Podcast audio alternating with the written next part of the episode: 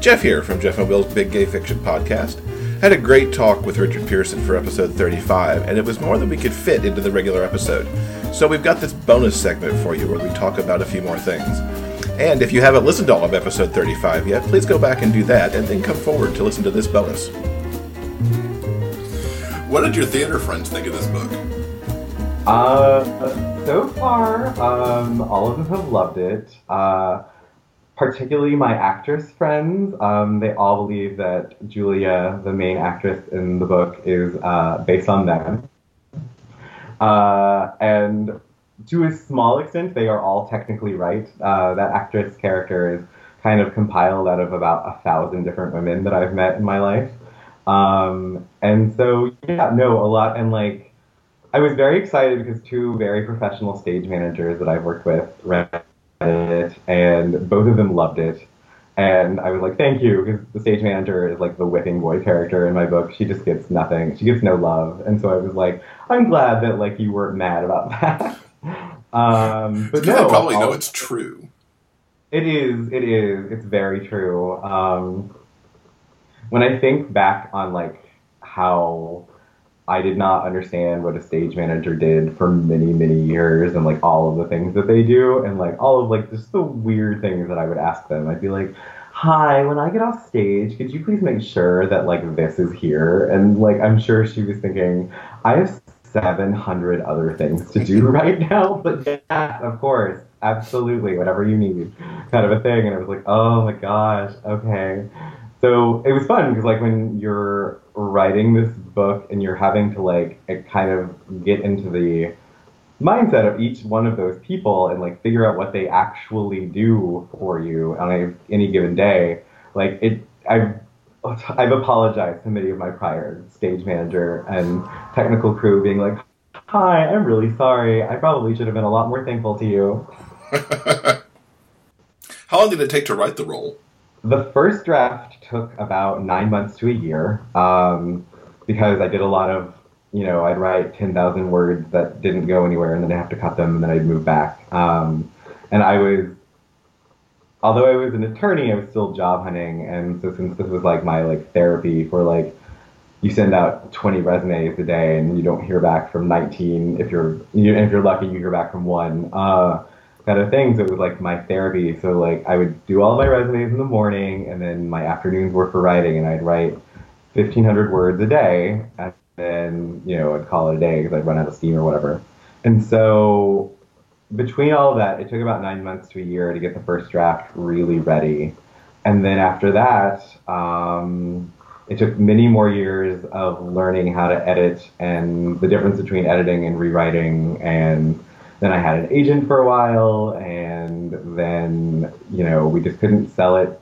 Uh, and then finally, I you know had lunch with a good friend of mine, Steve Berman, who runs Lethe Press, and the rest of it was history. He was like, "What are you doing with this novel? Like, it's good. Like, I don't understand why you're having difficulty." And I was like, "I don't either. Please tell me." and he's like, "Well, if you are you know, interested, then like we would publish it and this is what it would be like. And I was like, yes, absolutely, let's go.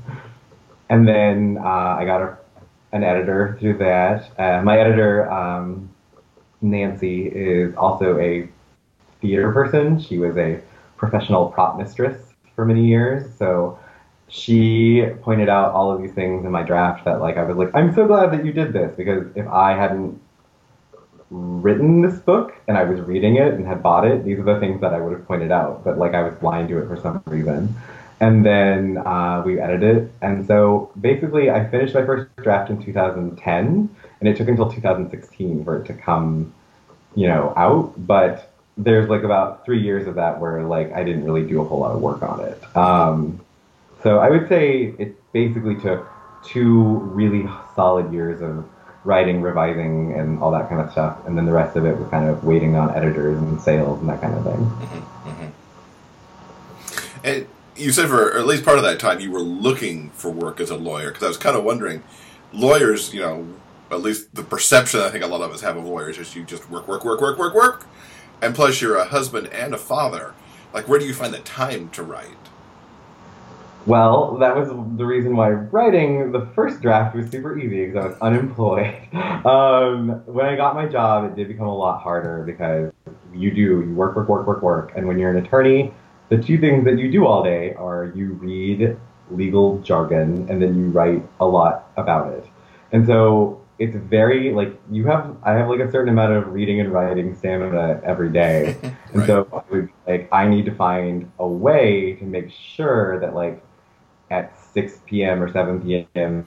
or 9 p.m. or midnight or whenever I finally get done with all of my work that I have the energy to like actually write and so a lot of it was like I was like I'm just gonna force myself to take a lunch break and write on that or that kind of a thing and then uh, on top of all of that we had a daughter um, and then I was basically forced to only write on the weekends uh, which was rough uh, because even like when she was little and she sleeps all the time, you're so exhausted that it's just hard to do anything. Uh, now she's one years old and like she's much easier and like I can get a couple of hours here and there. Um, and so yeah, that's basically where I'm back now. I write. I have like certain word goals. Like I during the week, I want to write 1,500 words, which is hard for me since I used to do that in a day, and now I'm doing it over the course of five days. And I'm like, if I can write 500 words every you know two days, then like I'm good. Uh, so it's much slower going, which drives me crazy when I finally like find where I'm going, and then I'm like, oh, now I want to keep doing it, and then like someone at my job will be like, hey, are you off of lunch yet? And I'm like, yes, okay. um, but yeah, like it's it's definitely been a big adjustment, and I really like kick myself now all the time where I'm like, oh man, when I had the time, why did I sit there and play like Dragon Age for three hours instead of writing? I should have been doing that because I can play Dragon Age whenever, but like writing is something that like when you have the time to do it, you just have to really, really love it and make sure that you find it. Right. So, got to get some theater questions in. Of course. What's the favorite show that you've appeared in? that I have personally appeared in. Yeah. My favorite show was the Scarlet Pimpernel, uh, a Frank Wildhorn musical, and it was. I had this very like minor role. Uh, the basic plot of the Scarlet Pimpernel is that this very like macho guy has to pretend to be a very fancy, like flighty, um, gay acting femme man in order to convince the world that he is not this swashbuckling hero. So that's his like his like cover. And so he and his very macho, awesome friends all dress up in ridiculous costumes and like powdered wigs and are, like, oh dear, kind of a thing. And um, one of his friends, um, Elton, is um, not macho. And so the joke is constantly that he's really, really good at pretending to be very fey. Uh, and that was the character that I got to play. Um, and my favorite compliment anyone ever gave me about that performance was by the end of the show, I laughed when you opened your mouth because I knew it was going to be funny. Um, I was like, that's a good compliment. I like that. Um, and then for non musicals, I would say the best thing I ever did was I was in a production of Hamlet in college that rehearsed for months. It was like this very intensive thing. And even though I was like in the ensemble. I played one of the players that comes and like we played like messengers and that kind of thing.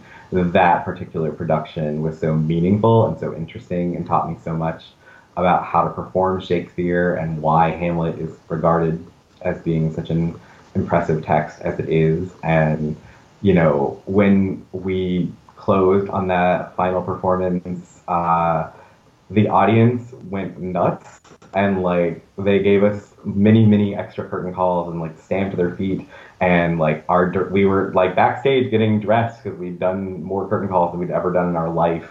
And you know we were finally just backstage changing out of our costumes and our director burst through the doors and was like they want you to come back. And so we all like came out like i was half dressed i had no idea what i was doing and like we just gave another bow and like it was this very like wonderful moment to have such a performance that we all loved so celebrated and that was such a really big meaningful moment for me Are you appearing anything in anything these days? no I haven't uh, lately. Uh, I did a couple. I do a lot of like stage readings, for various shows, but I haven't done like a proper performance probably in about a year. I uh, my my my nights and evenings are now much more harder to uh, deal with now that I don't want to make my husband have to care for our daughter solo for three months at a time or anything like that. Um, but now that she's older, like I'm definitely like looking back to get back into it, and I'm very excited. Um, but I do like you know kind of like one man like one night kind of things here and there. Uh, but I haven't done like a roll roll probably in about a year and a half. Okay. So the Tony Awards are right around the corner. Yeah. Um, what do you like this season for, for musicals and plays? Um, well, last night I went and saw Long Day's Journey into Night with Jessica Lange. Um, it, she was nominated and she deserves it. Uh, I've never seen Jessica Lange on stage before, and now I really understand why everyone recommends that you do that at least once in your life. Uh, her, she just gives a total masterclass in acting, and she expresses so many things using so many variances of the human voice, and I really loved seeing that craft at work. The whole production was lovely and absolutely amazing. Jessica Lange really shone. Um, of course, Hamilton is amazing and wonderful, and I consider myself exceptionally blessed that I did get to see uh, a performance of it recently, and it it definitely lives up to that kind of reputation. It is a, an amazing production. However, my favorite production of the season was Deaf West's production of Spring Awakening. Yep. I think that that production, you know, was so absolutely moving. I cannot explain, and I'm so excited that it's going on tour uh, because I think that it is so important for everyone to go.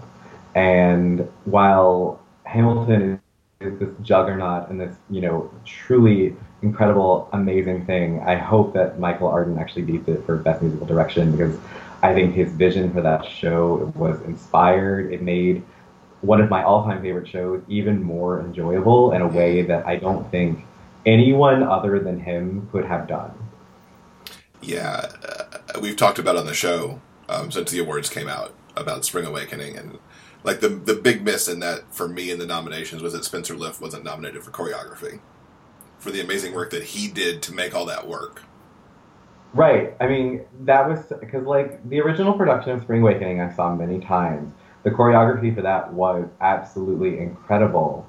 And to find a way to kind of capture the spirit of that very syncopated type of movement, but also deal with the fact that you're also needing to use sign language and do all of these additional things, and to find a way to kind of meld those two, I, I agree. It was a very big, strange oversight in my mind. I was like, I don't know. I, I, I was worried that that was like an indication that I was like, did people not get it? Like, what what happened there?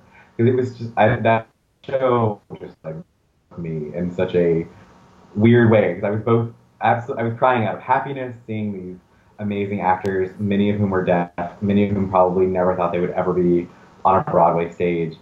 Absolutely loving every second of being on that stage, even though they're telling a very tragic kind of story. Uh, and then on top of it, just like the layer of you know, ready all about miscommunication. And so adding the fact that deaf actors are doing it was so powerful. It was so good. Mm-hmm. Absolutely agree.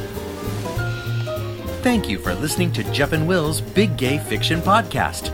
New episodes are available every Monday at iTunes and other major podcast outlets. While there, subscribe to the show and please consider leaving a review. For detailed show notes, links, and to sign up for the monthly newsletter, visit biggayfictionpodcast.com.